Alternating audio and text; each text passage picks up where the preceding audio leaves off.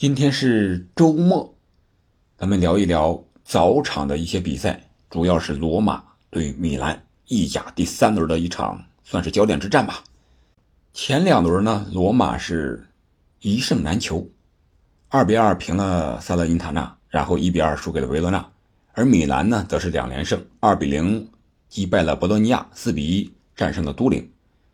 这场比赛过后，米兰迎来了三连胜，罗马还是一胜难求，比分依然是米兰二比一战胜了罗马。从整场比赛来看，米兰完全占据了场上的主动。虽然第六十分钟的时候，他们的主力中卫托莫里两黄变一红被罚下，但是对这场比赛没有任何的影响，倒是对下一场比赛。也就是国家队比赛日归来之后，米兰德比面对国际米兰的时候，AC 要考虑考虑这个中后卫这个人选怎么搭档了。毕竟米兰德比不是一般的比赛。从这个点上看，那穆里尼奥对国米那真是真爱，对吧？因为曾经是国米的主帅，这场比赛自己虽然赢不了，但是拖下一个。米兰的主力中卫停赛，下一场为国米。当然这是后话了啊，咱们还是说说这场比赛吧。米兰主帅皮奥利排出了一个四二三幺的这么一个阵型，但是踢起比赛来一看呢，他们的右后卫卡拉布里亚基本上就是来到了后腰这个位置，踢一个三中卫，可以说是三三三幺，也可以说是三二四幺这么一个打法。我们都知道，米兰本赛季是走了托纳利，这个可以说是场上的核心，也算是米兰的基因。然后场下呢，这个马尔蒂尼也被是吧，也被这个红鸟集团给踢出去了。呃，但是我们可以看米兰主席啊，他这个在接受采访的时候说的是冠冕堂皇，反正是从另一个角度讲，他是让米兰。要创新，要改变，要向着更好的目标去前进。嗯，走了场上场下啊，各一名核心之后呢，呃，从引援来看，米兰本赛季发挥的价钱还是比较大的。你像这个，呃，穆萨、丘库埃泽、普里西奇、赖因德斯、奇克、奥卡夫卡，这有六七名队员嘛。基本上都出场了，而且发挥的还算可以，不错，起到了一定的战术作用。而且在转会费这一块呢，托纳利我们知道是卖了六千四百万，而这些是加在一起呢，基本上是两个托纳利吧不到，啊，可以说托纳利让米兰把这个阵容更充实了一下，但是具有。深度米兰情节的这些球迷肯定是不认账的。对于一个米兰的死忠，是吧？你怎么能这样对待米兰这些功臣呢？从这个角度，我们也可以理解。但是，一支俱乐部要发展，他换了这个老板之后，肯定要找和他思路能够一致的人。这个咱不多说，咱们单说比赛。这场比赛，皮奥利。看似一个四二三幺，其实来的是一个三中卫的打法，和前两场比赛在首发阵容上没有任何的调整，但是在阵型上还是有一些略微的变化的。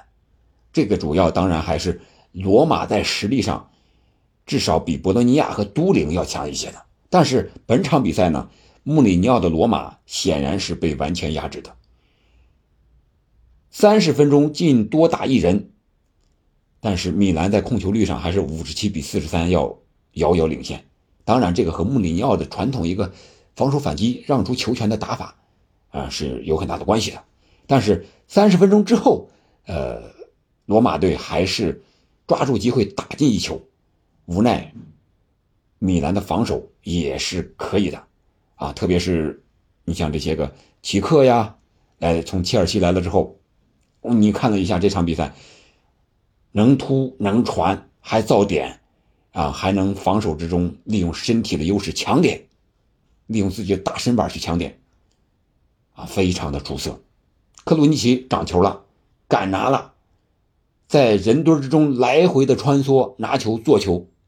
哎，你看这个，在皮奥利在米兰这个大家庭里边，哎，这个就是球员的正能量的东西，它向上生长，能够长球、涨价。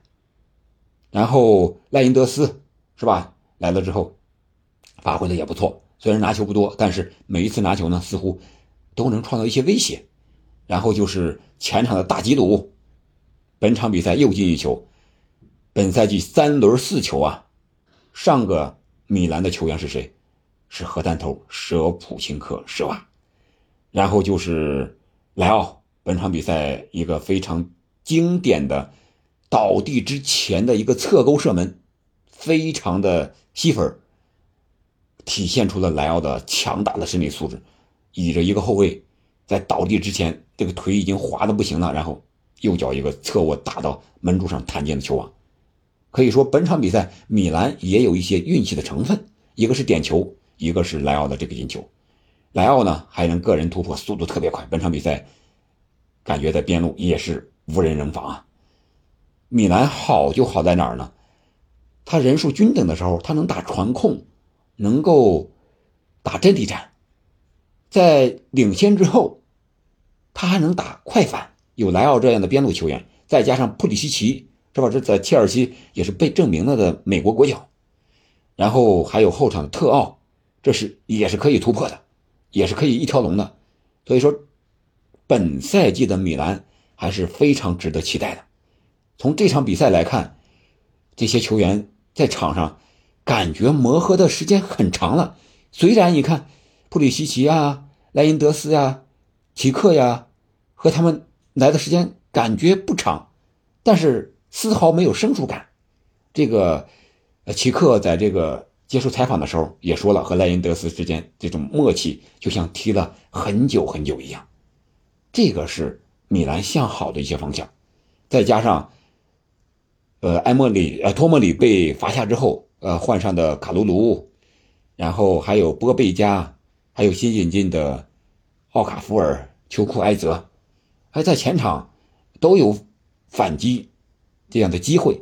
然后一 v 一呢，啊，还有一定的实力啊，所以说本赛季的米兰还是非常值得期待的，至少在意甲赛场上还是有很大的夺冠的实力的。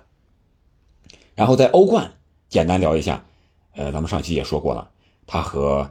纽卡和多特啊，还有和这个大巴黎分在了超级死亡之组。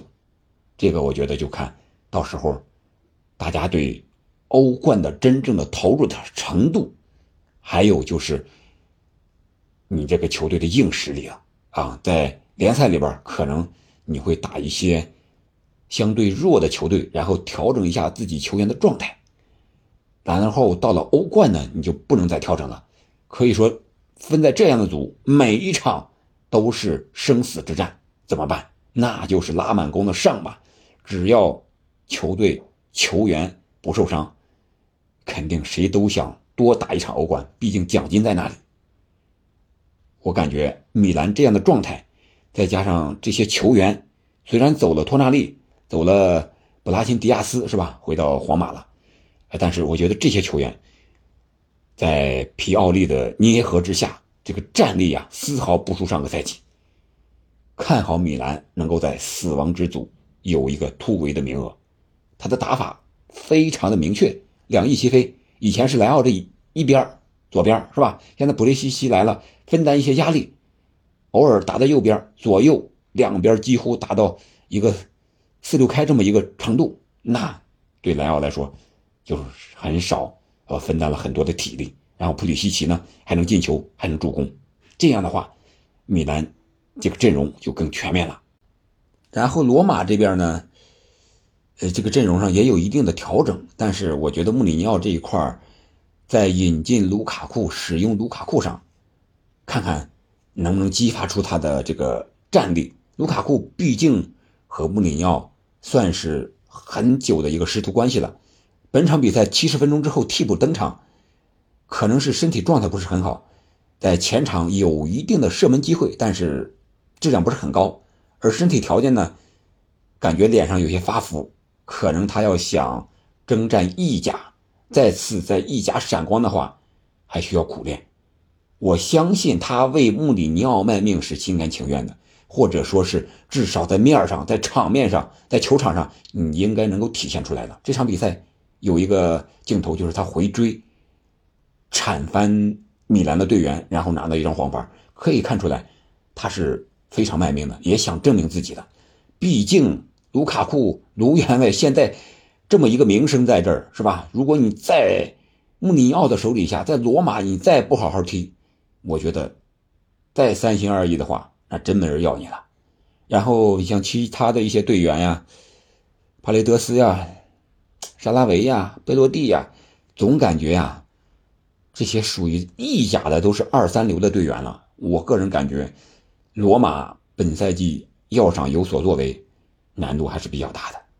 好吧，就简单聊到这儿了。